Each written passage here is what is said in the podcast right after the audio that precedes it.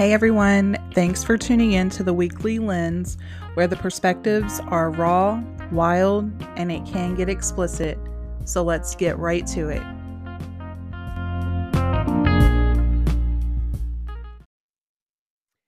All right, so I have the talented in every form of holding grace, um, positivity. I could really go on for days talking about her, and I'm sure you guys have heard on, well, not really heard, but seen on social media how I am excited to have one of my dear friends, Sarah, join me for the podcast today. And we are going to talk about some issues that are some are taboo and then some of them are really informative if if you really never knew somebody that went through some of the things that she's gone through over the last several years of me knowing her then here's an opportunity to kind of learn and understand that maybe what you thought you knew you really didn't know to be accurate so without further ado sarah Yay! Thank you so much for wanting to talk to me today or at all, you know. yeah, I mean, I try I try to avoid you like the know, plague, right? but no, um, I'm I'm very happy that that you agreed to do this, and it takes, um, it really does take some courage to put your story out there, and I've learned it's also releasing, like it it's freeing. Yeah. So I hope after today, there's there's some kind of like good emotion that overcomes you, and you just like can't stop smiling. That's Ooh, I like that. Okay, me too. I'm I'm here for it. I am here for it. Um, generally, I I like to you know talk about how we met. So I I know I remember I was going to this uh specific gym first, and then in comes this crazy lady, like wild, just kind of took the whole place by storm. Um, and I'm believe you had tattoos, and there wasn't very many people there that had tattoos, but you did, Yeah. like I did. Um, so you want to you remember when you first came in there, like how you felt in that gym? Oh, for sure. Like I I mean, mind you, like I had not been in a gym for like a really, really long time. Uh, I was coming off having my second baby, and then oddly enough, tearing an abdominal muscle trying to exercise after my second baby, and then taking like a six month exclusive rest period. And then I was like, okay, like I hate myself. I hate how I look. Like I need to do something. And that's how I sort of found my way in there and i was like that's funny that you like think i like walked in like took everything by storm because i was massively intimidated walking in the door there like massively intimidated. I was like oh my god. I feel so out of place. Like i am so out of shape. What am i going to do? Yeah, I I know that feeling. I used to I used to lie and say that I had to leave because I I peed myself doing squats or something. Because I couldn't keep up and I felt I was embarrassed and ashamed of myself. But I know that um once you once you stick to it and you make it a habit, then all the good stuff, all the the endorphins start kicking in. And it's like, hell yeah, I couldn't do this three months ago and now I'm doing Yeah. it. And that's kind of like that leads me into my memory with you is I remember I can't I can't between you and Tessa and um oh what was her name? The one the other one that drank out of the Hershey's chocolate. miranda with miranda us. was with us No, no, no, no, no. who oh No, um, not Miranda. um nikki nikki Yeah. Yes, Nikki, thank you. I was gonna say Nicole, but I was like, that's not No. right. So with um Nikki was like, you know, oh, I can't do this. I, there's no way that I'm gonna be able to deadlift, you know, uh, 200 pounds and and I'm like, yes, you can do it. You can do it. And then I remember when you did it, when you set your your PR, I was like, yes, Yeah. I felt so good for It was, you. It's crazy. I always remember, like, I always remember there was one day we were at open gym and you were like, just, just do this. And I was like, how much is on this bar? And you were like, just, you can deadlift it. You can. And I could not get that thing to go an inch off the ground. It would not budge. Like, it might as well have been like nailed down. And I think you were, I remember you were like, oh, it was 165 pounds. And like, I could not move that. And yeah, I remember the first time like I hit over 200 and I was like, oh my God, like this is crazy. Or I did like, you know, multiples of 165, or I think actually the other day, uh, it was like five reps of 175 or something like that. And I, you know, it just like, it takes me back and it blows my mind. I remember you being like, you can do it. And I was like, I for sure cannot. Like, for sure cannot. yeah. And you Yeah. did. And just like with me and running four of those laps that equaled a mile, like running out to 105, I was just like, this is, I complain, man. I have Oh, yeah. cussed, cussed so much. And then when I did it, I was like, look who just ran it. it might have been slow, but I yeah, did it. exactly. And you were always like, you were always right there beside me. No matter how slow I went, you went slow with Yeah. me. And I, I appreciate that. And that says a lot about you. And I want people to know that's Yeah. you. I mean, it is. It's, it's, I had a friend that honestly was running, my friend Wendy did the same thing.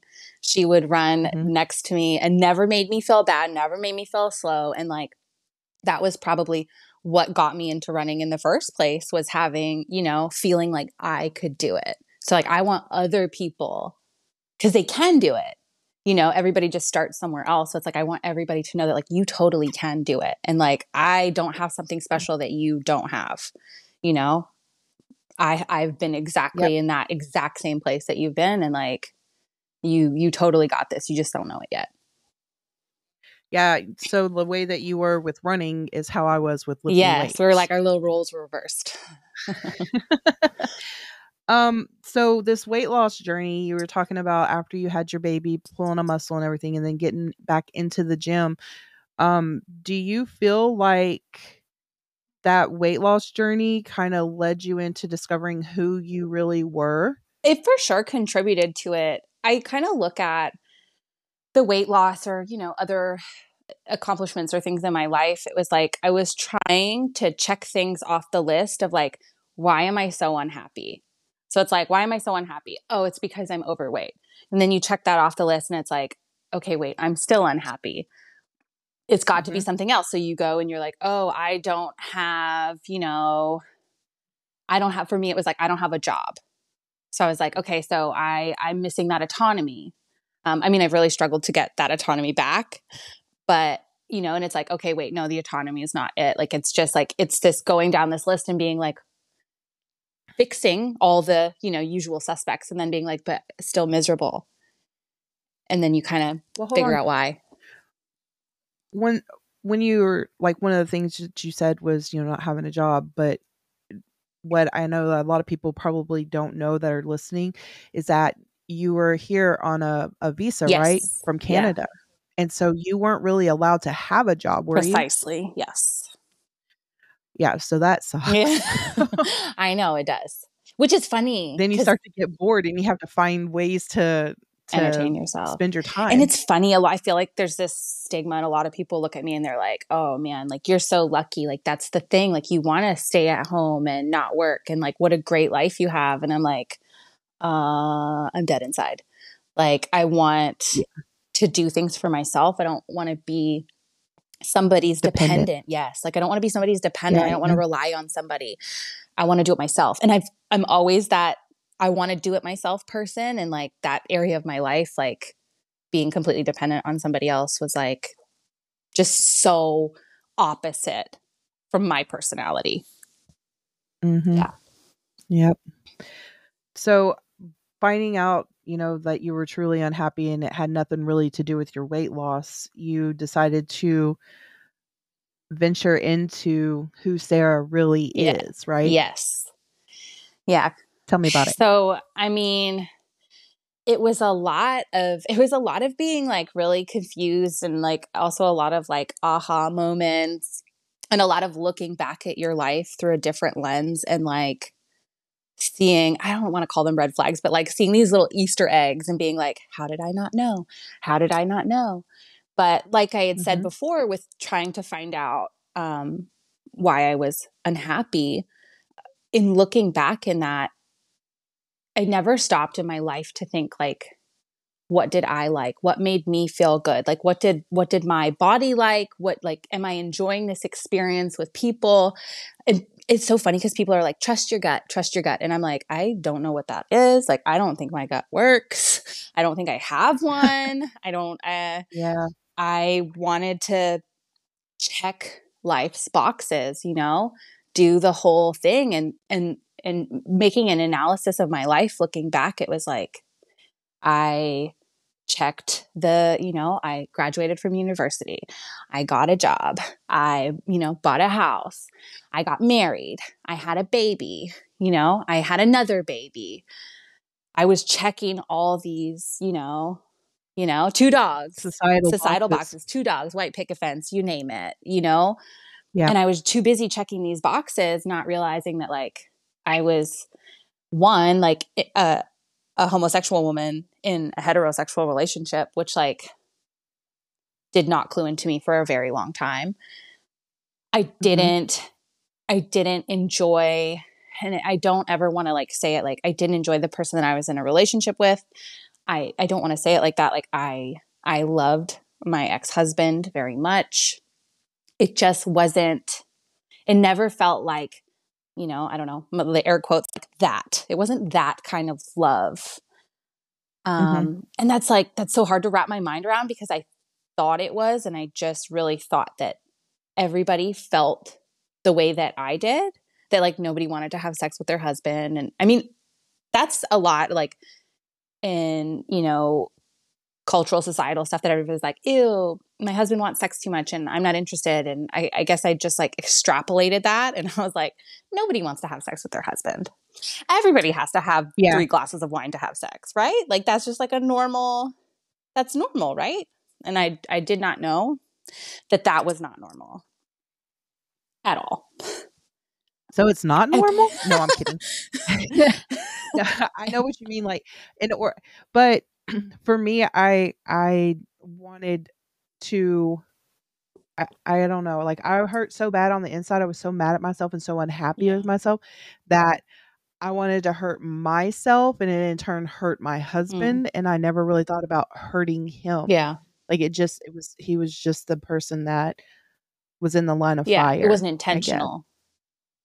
And I mean, I find myself there. I'm too damn tired. I mean, that's a, I mean, I get that. That's totally a real thing. I, I do feel that feeling a lot of times, even now, but it's different. Looking back, like it's a different, I am in a relationship with somebody now that like I, I very much want to be intimate with. Um, and yeah, a lot of the times it's 9 on a Wednesday and I got to wake up at four and I'm real sleepy and I want to go to bed. And I think that's normal, but like, Yeah, I'm that the desire, like the desire is still there. Like I, I look at her every day and I'm like, oh my God, I love you so much. You're so beautiful.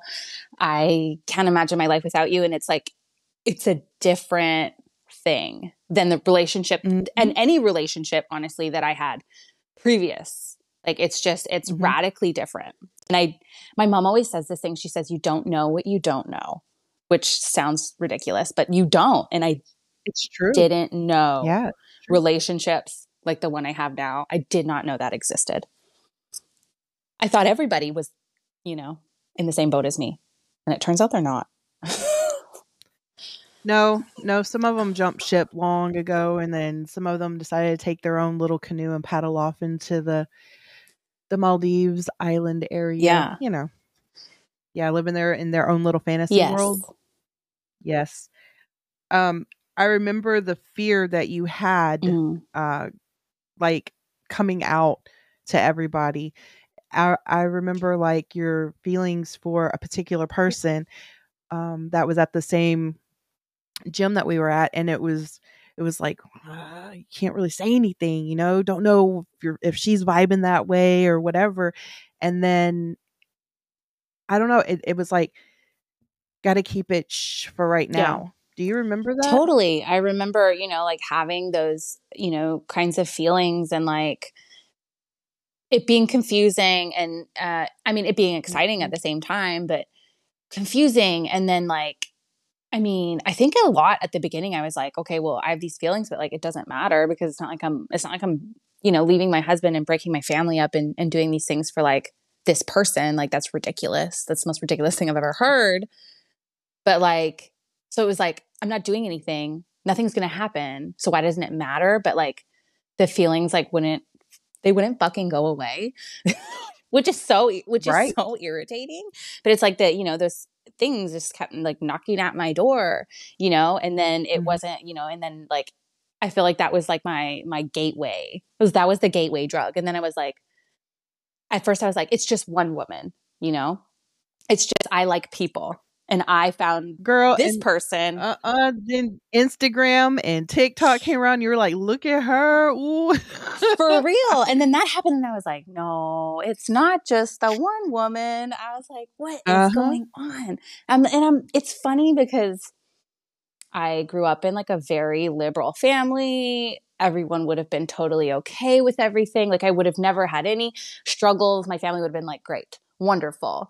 This sounds awesome. But you're in Texas. But I, I, yeah, no, I'm in Texas now. But I mean, I've personally not experienced any issues. I'm like, I'm very like out and open, and um, I don't hide shit. And I've never had any issues. But like, I, I wouldn't have had a problem as like a younger adult coming out, or like a, a teenager, or any of those things. That I, I mean, I'm from Canada, so like, it's Canada is actually the number one country in the world to be gay in. So, you know, I did not yes, know that. it's the best place to live. So it's the most accept. I guess it's like the most accepting place. Hmm. So I, you know, no, it would have been no issues at all. But like, I just, I literally didn't know, and it's like I just, it's so messed up, and there's so many like little tiny Easter eggs. But what I discovered was like I had, you know, I hate to, it's like I had daddy issues. I had trauma from my relationship with my father that I thought didn't impact me at all um, because even to this day, like I'm very detached from my father. We don't have a relationship. Um, I don't wish anything bad to happen to him, but like we're just that it just isn't a, it's Not- just not a thing. yeah, you're just not. it's a just thing. not a Yeah. thing. But it was very much like I was trying in my young adulthood to find validation from men because I did not get that kind of I didn't get validation from my father at all. Um and my life's it's like my life's intention was set out to find one a person that was completely not like my father who you know was um a hard worker and who you know didn't argue all the time and somebody that would be supportive so i found that person and we got married you know Mhm. check it i checked it off because i was you know Yeah. i was i was like I am do. doing the opposite. I'm having the opposite of that relationship. I want to be in a relationship with somebody that validates me as a person and and you know does all of these positive being this like positive healthy relationship and you know have the father for my one day children that I never had. Yeah. Right. So I did that. Um wasn't the right choice for me. But but I ignored all of everything inside of me, inside of like Sarah's being to seek that you were- validation. You're you're always a supportive person, and you gave so much positive energy to people. Like there, unless we really knew you or got to know you, we never knew like you were struggling. You know, you always you always put on this happy like you can do it. Let's go. We're gonna do it together. We're gonna blow this popsicle stand up and just we're gonna have fun doing it and and never in a million years if i wouldn't have taken the time to get to know you um and i mean i know there was a couple of times i had to like brush off your your flirty moves and stuff but no um i if i wouldn't have got to know you i would have never thought that you're that you're inside like behind closed doors you were Yeah. suffering like i would have never known that because you gave so much positive light and energy out to everyone around you I mean, that's that was my that was my goal. Like, you don't ever. I don't know. It's like this thing. I don't ever want somebody to see me struggle, or I never. I didn't. Now I'm I'm working on it, but you know, it was like I don't want to see people struggle. I don't want people to see me with weakness. I don't want to have weakness. Mm-hmm. I want to be strong and accomplished, and you know, I want people to think that I can do anything. Um, whether I can or can't, you know, whether I believe it myself or not. Like I want to give off that feeling. Um, but I don't know why I'm very concerned about, you know, making other people feel comfortable, I guess, and a little less concerned about making myself feel comfortable, which, you know, kind of bit me in the ass, but I'm working I'm working on it. uh-huh. Did you find um did you find that during your struggles you had habits that you you picked up? Uh, for sure like i mean survival um and i talk i think i talked a little bit about it um uh, in a blog post last week um and that comes to like my relationship with alcohol um i am consciously trying to create a life that i don't want to escape from i feel like for so long I did want to escape from my life. It wasn't the right life for me. And while people could have looked in, and I'm sure everybody looked in and was like, what a great life. How lucky are you? It was a life I wanted to escape from. And I was, you know, actively doing stuff like having a few glasses of wine at night to shut my brain off so that I didn't have to be in the life that I was in. So that was something that I continued doing for a long time, which was, you know, obviously negatively impactful to a lot of things. Like, I mean, alcohol doesn't exactly make you feel great. It affects of a lot of other things in your life. Um, and that was something um, once I finally broke through on the other side, I was kind of like, wow, I don't I don't want to escape from my life anymore. And like I don't want to do mm-hmm. this thing that is going to be negatively impactful to my health and my mental health and mm. all of these things yep. because I have nothing to escape from anymore. I love my life, which is, it's funny to say, like, I'm like, I love my life. And this has been like the hardest two years of my entire life. I, but it's great. Mm-hmm. it's awful and it's great all at the same time. And, and that was like, that was a habit that I really had to, and it took me a little bit of time to break it um, I didn't just like wake up one day and I was like, I'm going to quit drinking. It definitely didn't happen like that, but it was like this right. over time thing. And it was like a habit I had to get rid of because it wasn't serving me anymore. No, it really doesn't. And then we start to use that as a coping mechanism sure. um, and like keep ourselves numb Every, to reality yeah. because it's hard to deal with reality when you're drunk. Absolutely. You like everything's just either supp- like you're suppressed and everything's uh, I'm I'm either a happy drunk or I'm an angry mm-hmm. drunk. And happy drunk or angry so, drunk, you're not dealing with anything. You're exactly you're, um, your problems are yeah, still your there. problems are still there. You're just you're ignoring them, and that yeah. doesn't get us yeah. anywhere.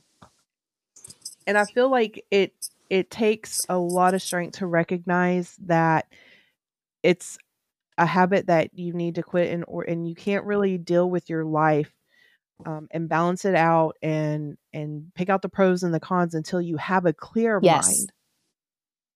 And i feel like you you definitely had a very hard two years. That was one of my my questions um i wanted to make sure that it was two years. I was pretty sure. I was like two years of court right? Like two years of of fighting with someone who would give in a little and then take back.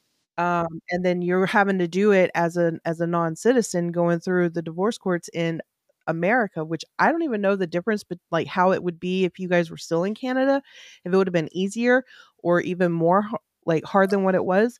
But I know like it put a lot of strain on mm. you and the kids and you know your relationships, your health, all oh, of yeah. that.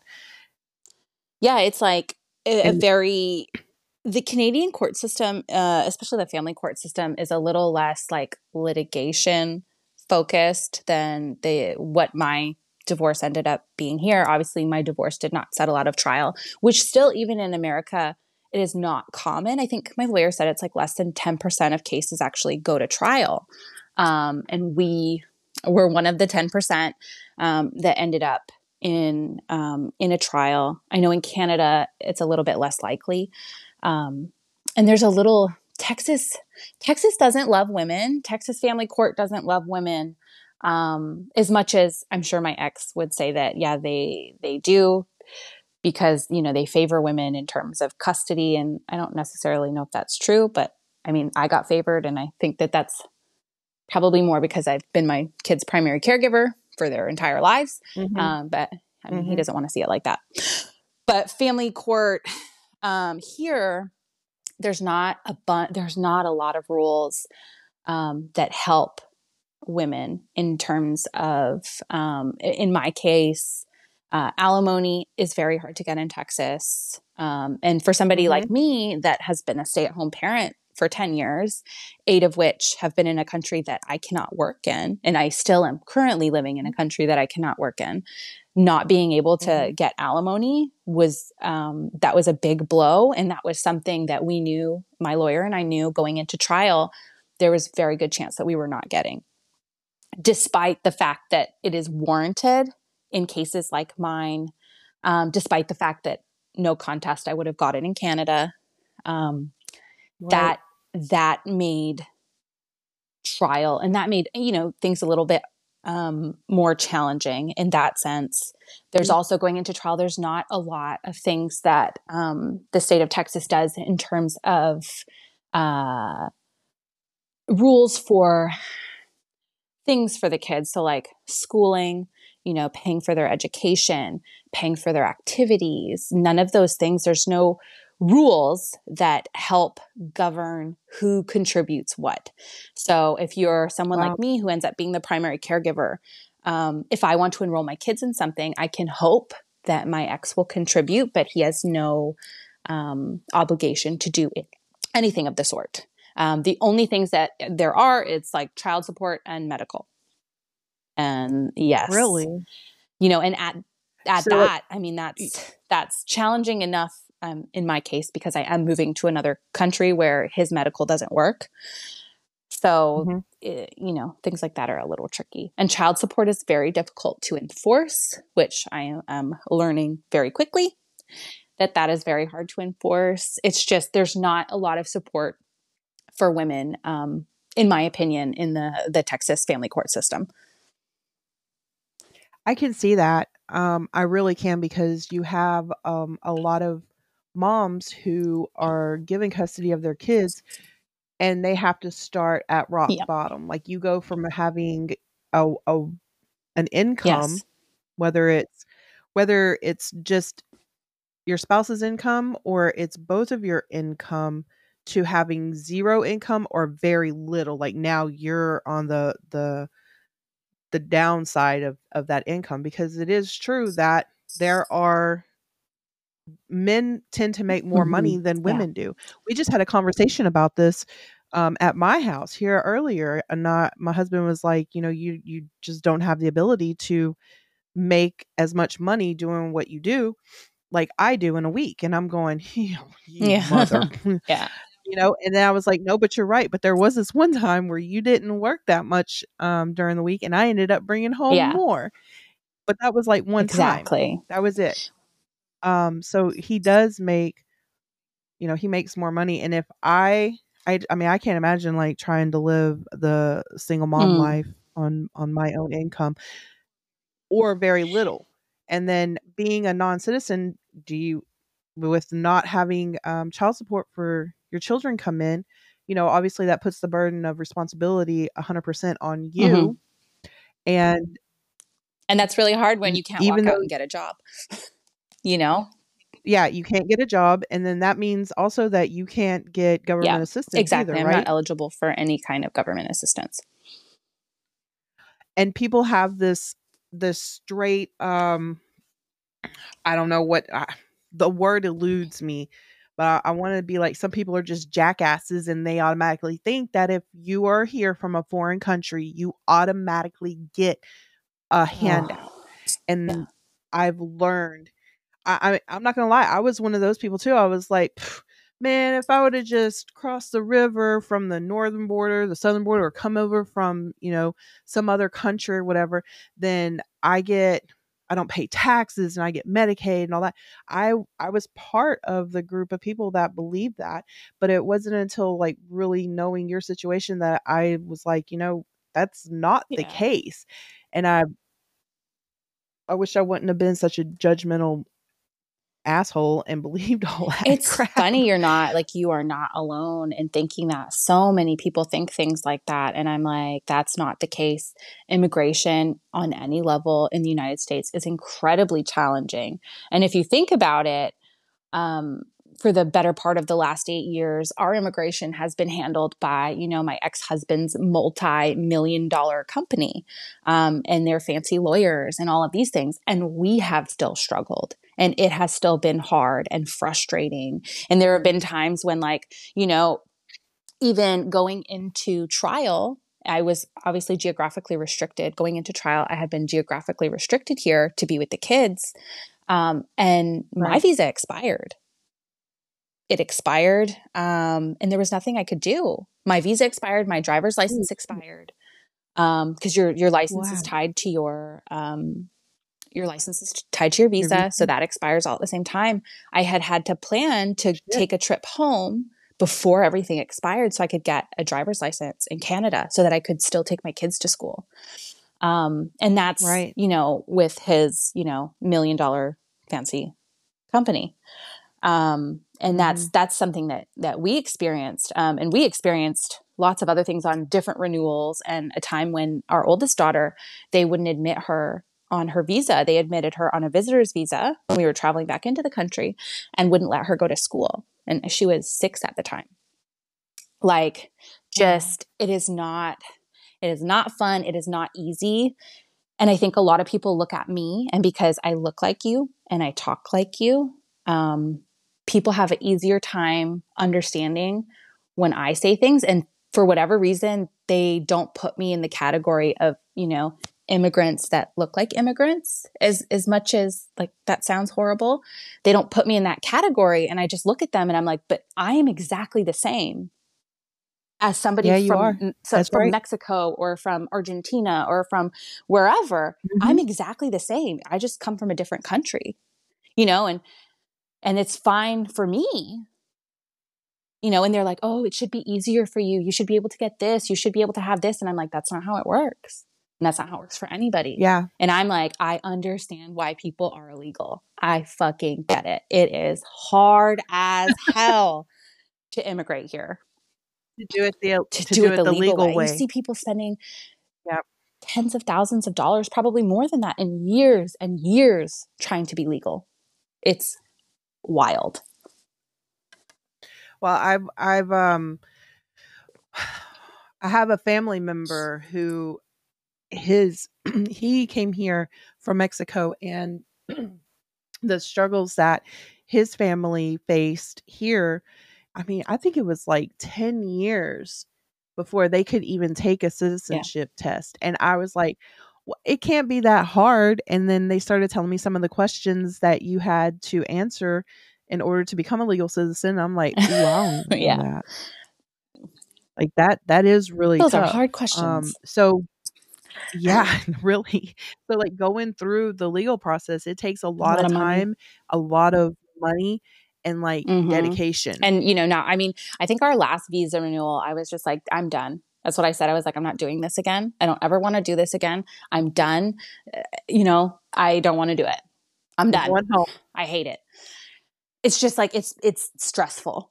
It's all just stressful and it's yeah. not productive.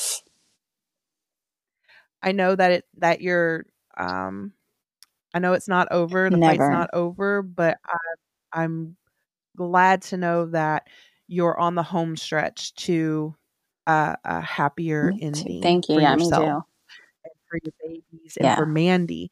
So speaking yes. of Mandy, this is the Mandy I've never met. I've only seen an She's Instagram reel. and heard these wonderful stories about her. But um finding love amid your, you know, disaster of a world that's just falling apart around you. How in the world were uh, like how does that happen? You would think that somebody would see the forest fire hell and be no. like, "Oh hell no!" it's funny.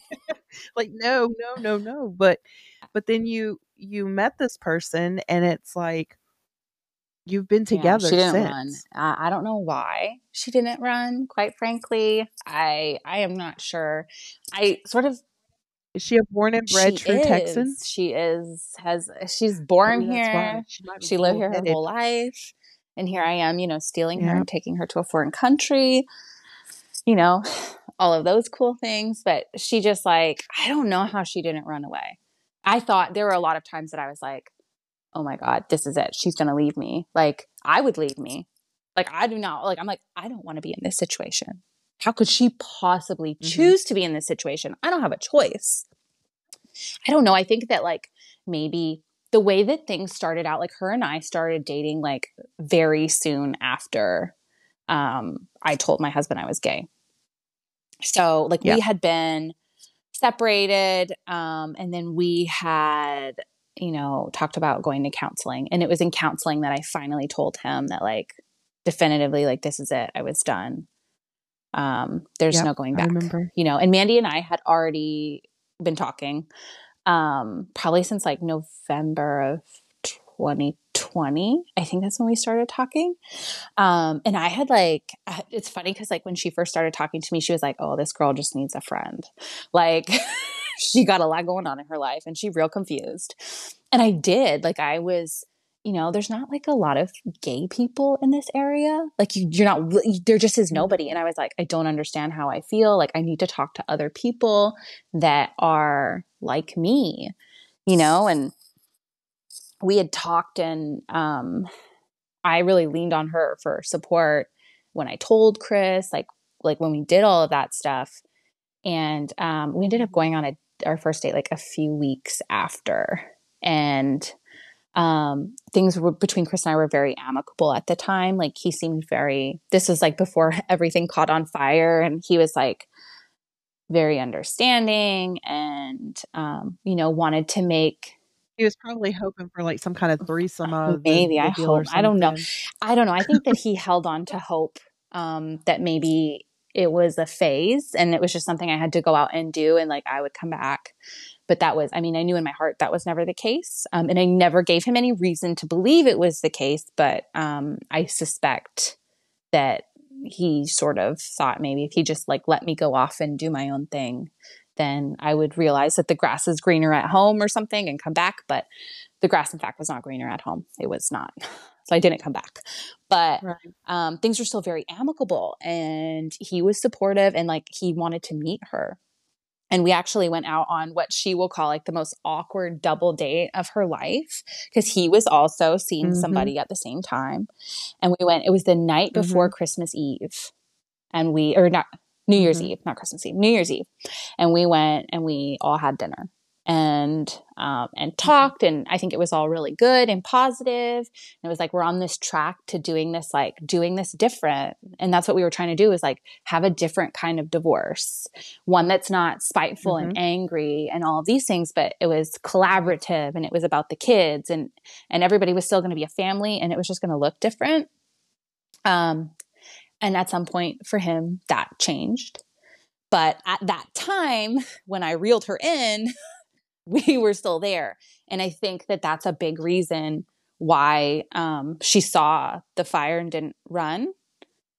Cause she was like, mm-hmm. okay, this is, it's not, it's not the same as like, you know, every crazy divorce ever. She's like, this is going to be fine. Um, and it slowly unraveled. So, yeah. And then there was that some embers that yes. were left burning. Yeah. Yeah. That happens. So my um I wanted to know this is because my my mother also was married and she ended up coming out and telling me that she was gay and like uprooted us from our family which our dynamic is a hell of a lot different than than your family dynamic and the way things were done.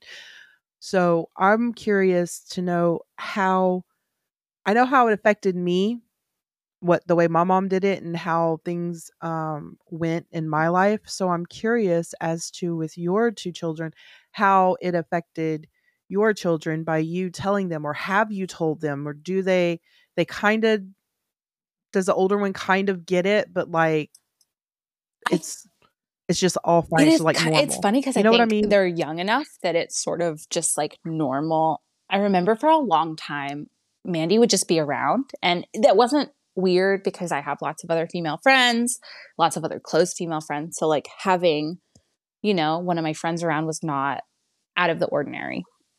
Um, she knew that Chris and I were separated and that we were getting a divorce. She just, she didn't know that Mandy and I were dating. And she would be like, one day we we're driving in the car and she's like, she was nah, she was eight at the time, and she said, "Mom, are you and Mandy girlfriends?" And we were just like, we just looked at each other in the front seat, and we were like, "Yep." And she was like, "Okay." And I'm like, "Do you, do you want to talk about it? Like, do you have any other do you have any other questions?" And she was like, "Nope." And that was it. I know, That and she was so just it, just totally totally understanding and totally accepting and like she'll come home from school and she's like mom i saw two boys and they were saying that a girl and a girl can't have a baby and i told them they were wrong you know and like she's just she's it's so funny kids are so open-minded until society shuts their mind you know Yes. Yeah. This is true. my four-year-old was two I- at the time so this is just normal like it's just it's normal for her she doesn't know any different Yeah. I I knew I knew I had I had kind of an issue. Um, let me rephrase that. I had a really big issue with the way that my mom did things. I I, I think maybe as I got older, I don't I don't see it as much of an issue because the world has changed since Yeah. the 90s. Um, but I was I came home from school sick and I don't even remember if I was like really sick sick or if I just was like, oh, my stomach hurts. And I was eating of all things a bowl of Ew. kidney beans. I know, but like I just dumped a can in a glass bowl and put it in the microwave and I was sitting on the couch and we lived in Kentucky like we moved we were uprooted from family down here. Nobody knew nobody in Kentucky. But her husband got a job and even though it's not moving from country to country, it was like you're ripping us from everything Yeah. that we know and putting us in this this state where we don't have a clue who anybody is. There's nobody Yeah. there for us. Um so she there was something there was I think it was Geraldo or something that was on TV and it had something to do about lesbians and my mom just flat out said that, that I want to tell you something. That's what I am. I'm leaving I'm leaving my husband, you know, Wayne, and um we're gonna be moving in with her. And it was like, wait, how what? old how old what does that you mean? I I was uh n- eight or nine. I was in third grade. And um it really it really sucked because I was like, wait, wait, what do you mean? yeah What does that mean? But then it brought back memories of what happened to me whenever I was five and six years old being molested by my stepsister.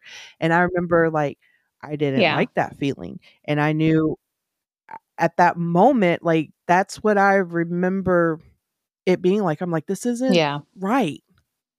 This isn't this isn't good. This is not the way that no, this isn't how this works. Like that's really gross. And I was not happy about it. And we ended up moving in with a woman.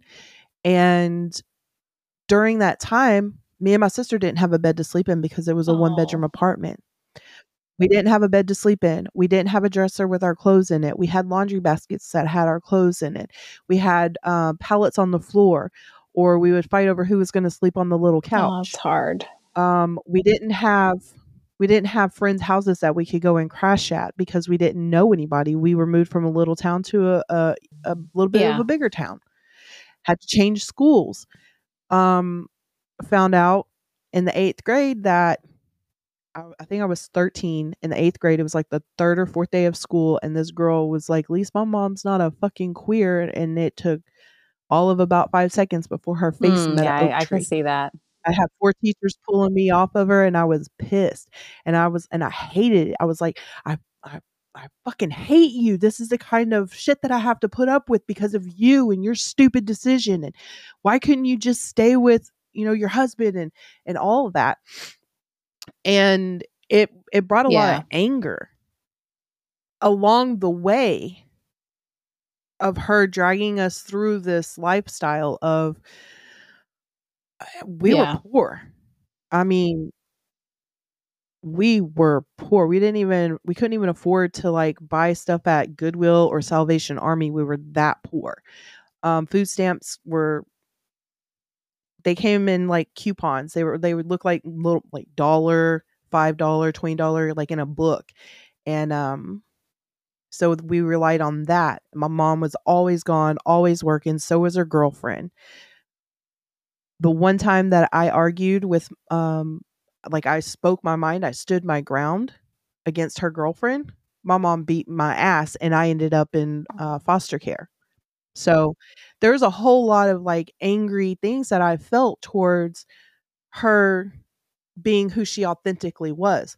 And along the way I met people. I grew up in the the LGBTQ community of that town, of that city, and met some amazing people and learned some uh, wonderful things.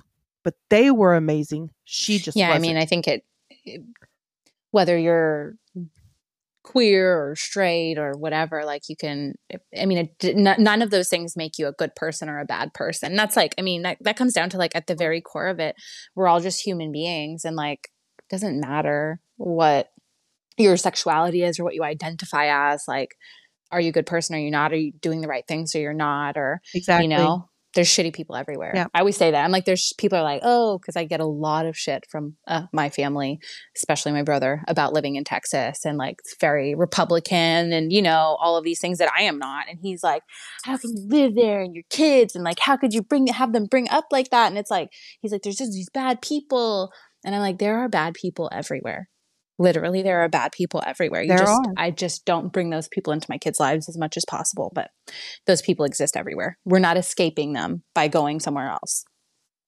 You know? Right. And like with my mom, she didn't know that I was um that I had been molested by my my stepsister. Like nobody knew that at the time because it's it was really buried Yeah. deep within me. But I feel like if she would have went about it a different way, a more healthier way, it might have it might have been different. better for me to understand instead of me feeling like I had to fight everybody over it because I, I'm I mean it like it was still a very small community in that in that town. They had one bar that they could go to. They had like one area of the city that they that they could go and and be safe. Um and I've seen it. I've seen firsthand the way that uh, gay people were being were, were being treated, and I I didn't agree with it, but I didn't agree with my mom being Yeah. with a woman, and then she would bounce to a man, and then back to a woman, and then to a man, and then to a woman, and there was just like the like, just choose. so so I'm I'm glad that you're doing things the way that you're doing them even though it's not for me to say that you're doing Yeah. it right or wrong it's just I'm glad to see that the way that you've gone about it even though there was you know a, a huge storm I'm I'm very glad for the way that you did it because I feel like you just kind of slowly introduced it instead of just like ripping the family apart and it coming yeah, across no, it was there know what I was mean? no ripping of anything. I mean, we did we continued going to counseling through the first couple months of our separation to and our counselor was a relationship counselor, but she was there to like try to help guide us through that time in our lives and like how to transition and you know from one household to 2 Mhm. households and i mean obviously our situation is sort of unique in the sense that like i can't work. So it wasn't like it wasn't like mummy was going to go get a house or daddy was going to get a house and and mummy was going to you know pay the bills at this house. Like we were still living on one income because i i could not provide one at all. Um and so Mhm. that was really hard because it was like how do i how do i be a dependent still but be independent from this person how how do i make that work while Hell if I know. uh, tricky.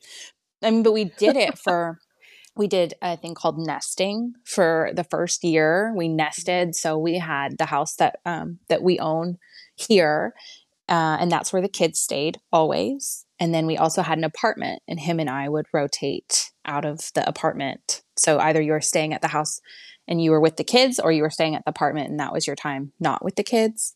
Um, that didn't hmm it worked for the kids um, but but the nature of me still being a stay at home parent and him still having a very demanding job, even when it wasn't my time with the kids, I was still here from 7 a.m. till 7 p.m. at the house, taking care of the kids in the house every single day. Um, it ended up being a lot of strain on me as a person. Um, and I was still obviously like, I'm glad that I could have been, that I was still there for the kids. I still got to see my kids every single day and, you know, take them to school and get them ready and get them from school and, and, and be in everything and make sure everything got done. Mm-hmm. But at the same time, I was still coming right. back to the house when it wasn't my quote unquote time. And I was cleaning the house and making sure everything got done. And then, you know, like coming back the next day and being frustrated because, you know, X, Y, and Z was not done. And it was a, it was a very challenging time. Um, but I think it was a good way to help the kids transition from that to us having two separate households, which is what we're doing right now. Um, and then, right. I mean, inevitably to transitioning to um, me and the kids and Mandy being in Canada and their dad not. So he's going to be here in Texas and we're going to be in Canada. So it's like a slow, they're having like a little slow transition. Everything's been real slow. Yeah. Yeah. And even as as aggravating as it is, at in hindsight, that might way. be the best. The way it's going might be the best way. Yes, for them.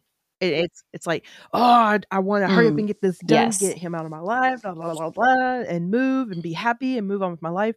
But then but you can't just rip it out from them. You that's too hard. Yeah, like yeah, what your mom did. That's very I think that's very yeah. hard for kids to understand. It's not, you know, how like as an adult, you're like, we can sometimes have that like all or nothing mentality and we're like, okay, I'm going to do this thing. So like, I'm just going to, I'm going to dive right in. I'm going to do all of it. And I think that for kids, yep. that is just like so hard to just, to, to do that mm-hmm. whole all or nothing. Um, they, they need baby steps. And honestly, I think like as as adults even, I know we have a tendency to want to do the all or nothing thing, but my personal opinion is baby steps are way more reliable anyways, just little baby steps, stair stepping our way towards something. I think long term, mm-hmm. it ends up being so much more sustainable than just like mm-hmm. going all in. Bouncing right into it. Yeah. And that's with me being um, a a person with BPD with borderline personality disorder, I've talked about it a lot. Jumping head into something is just it's a, like a natural thing that I yeah. don't have control over. And it's not until I slow down, then I start to realize, who, what the Fraggle Rock were you doing, Lindsay? Let me just kind of smack myself around and be like, hold on a second. And there's like no ability to think things through. And that's, yeah, like Sean, he's a logical thinker and he's the slow motion procrastinating and all that. And I'm like, let's do it now, now, now, now, now, now, now. It has to be done now. Let's go. You're let's me. I'm the I'm the same way. Mandy uh, Mandy's the logical one that's like, let's ease into this. And I'm like, no, we're just gonna do it. Like, let's just let's mm-hmm. go. Let's I get it. I get it. Yeah.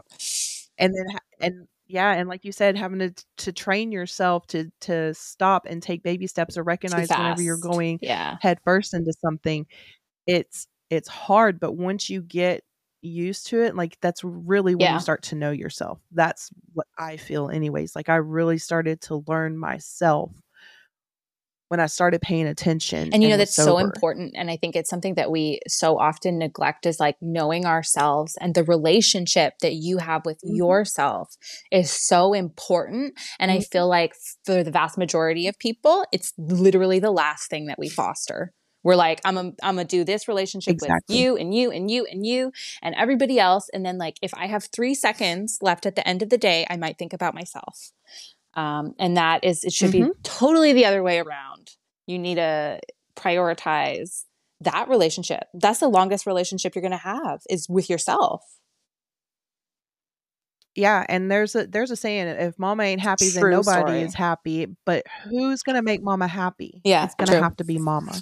So I learned that in the morning time when I get up, the first thing I do, I, I used to be like, fuck, I got to get up and go to work. And it's four o'clock in the morning and be so pissed off that I even have to do this. Why do I have to work? Why do I have to have a job? Prison sounds better where I get square meals, meals a day. yeah. Yeah, you know, somebody does my freaking laundry and and I'm not having to stumble through the dark cold looking for some pants or whatever to go to work. But I decided that I was going to change that and and say I need to take care of me. So this morning I'm going to make myself Mm-hmm. a cup of coffee. I'm going to sit on the toilet for an extra 5 minutes playing Candy Crush. You know, like I take time, I think about myself Good. first thing in the morning and uh and then I'm able to take care of everything else Yeah. during the rest of the I day. I mean, but yeah, it, it sets the tone. I think it like sets the tone for your whole day. It does. Yeah. The only person that can do that Mhm. is You can't, we, yeah. when Sean when Sean would get up in the morning, he would be like, "You, wh- why are you making so much damn noise in there?" And I'm like, I would get so mad. And I would let that like, ah, I'm gonna snap your neck in half. I haven't even had coffee yet. All I'm trying to do is take the trash out that you haven't been taking. Like it just put me in this angry mood. And then I was like, man, I just I can't wait until I get off work today and I can throw some beer back and take a couple of shots. And then it was like, well, nope, no, that's not enough. Now you got to have a pack Oh, of yeah. cigarettes, a two packs of cigarettes, and you got to have enough room so I'd have to throw up so that I could fit more beer, more liquor Ooh, into my body to make me even. I'm, I mean, really? belligerent, bad. Yeah. But once I found out how to make myself happy instead of relying on someone else Yeah. to make me happy, that's when things started changing and, and shifting. So, like I said, the clear head and taking care of me first set me up sets me up during the day to be That's so good. okay. Like that's, I mean, I think more people need to do that. me too, but it's, you know, it's very hard. It's very, it is very hard. That is a hard thing to strive for. Um, so your future plans, um, tell me. I know that you did. I was so freaking proud of you. You got your Mhm. certification. Like you did some some things that you were allowed to do, like take classes and stuff like that. Um, but like I know you said you're moving to Canada. So what are you gonna do when you get to Canada? Are you going to are you gonna do photography? Which you did our wedding photos I when we were did. Um, I don't know. I mean, I'm going to get a job. I'm going to get a job. I'm going to, I need, right now in my life, I need health insurance. Um, although Canada has like um, a Mhm. lot of things are included. There's universal health care, but like, you know, m- my children need therapy. I need therapy. I think everybody needs therapy right now. So, so I'm like, I need, Yes. I need a job with True. benefits. Um, I think so. Mandy's not going to be able to work for probably four to six months. So it the the onus is going to be on me. Which I mean, that's so funny that like my it's like total role reversal. Whereas like I've been the dependent and now like Yeah, I'm is. the person that supports everybody. So we'll see how that goes. But I actually I have a second interview tomorrow, which is kind of exciting. Uh, we'll see how that goes. But you know, I I've been telling my sister she needs to side hustle something since the beginning of forever. So I'm gonna force her to do that with Mhm. me when we get there.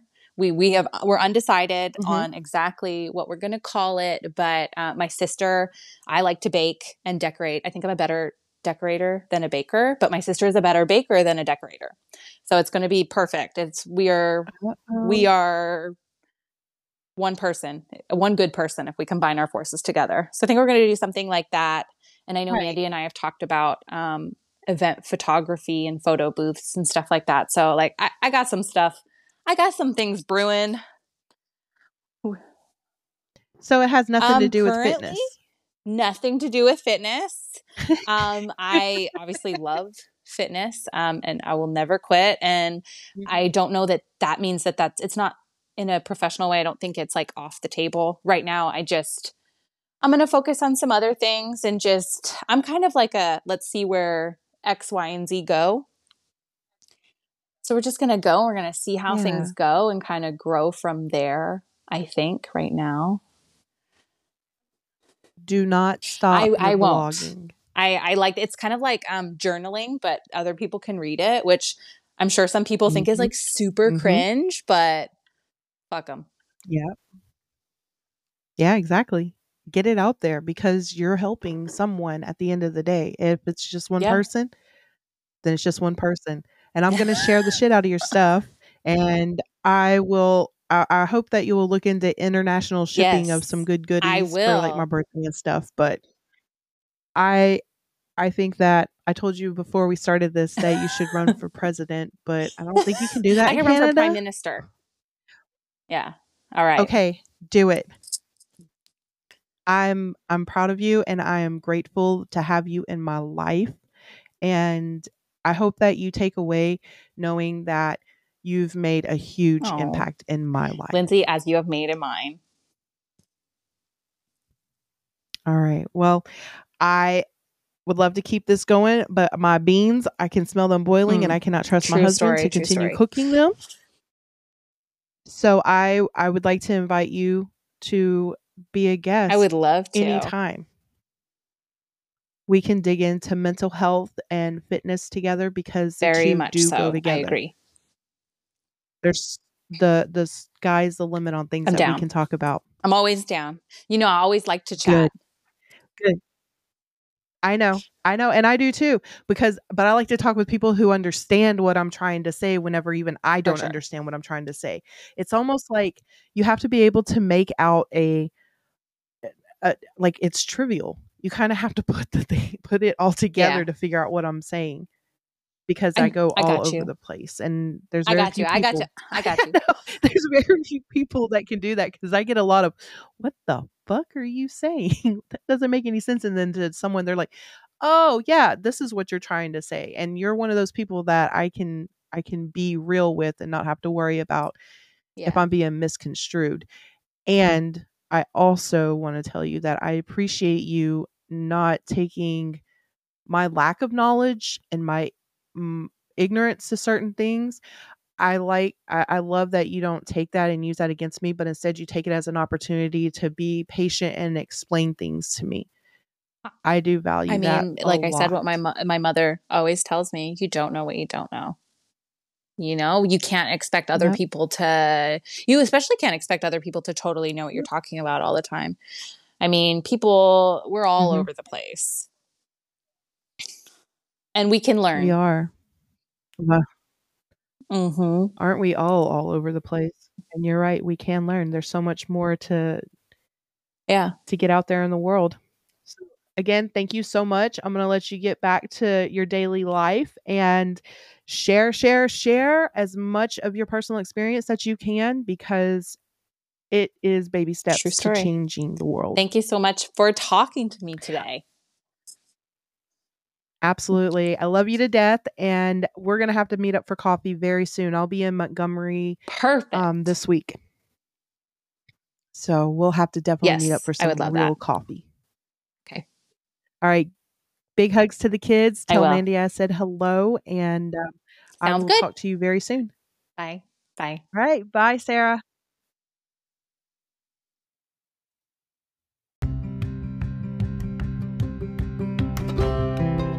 As always, I hope you enjoyed the episode and remember to follow me on Facebook, Insta, TikTok, and Twitter at The Weekly Linz for all the latest updates. Thank you. Take care. Until next time.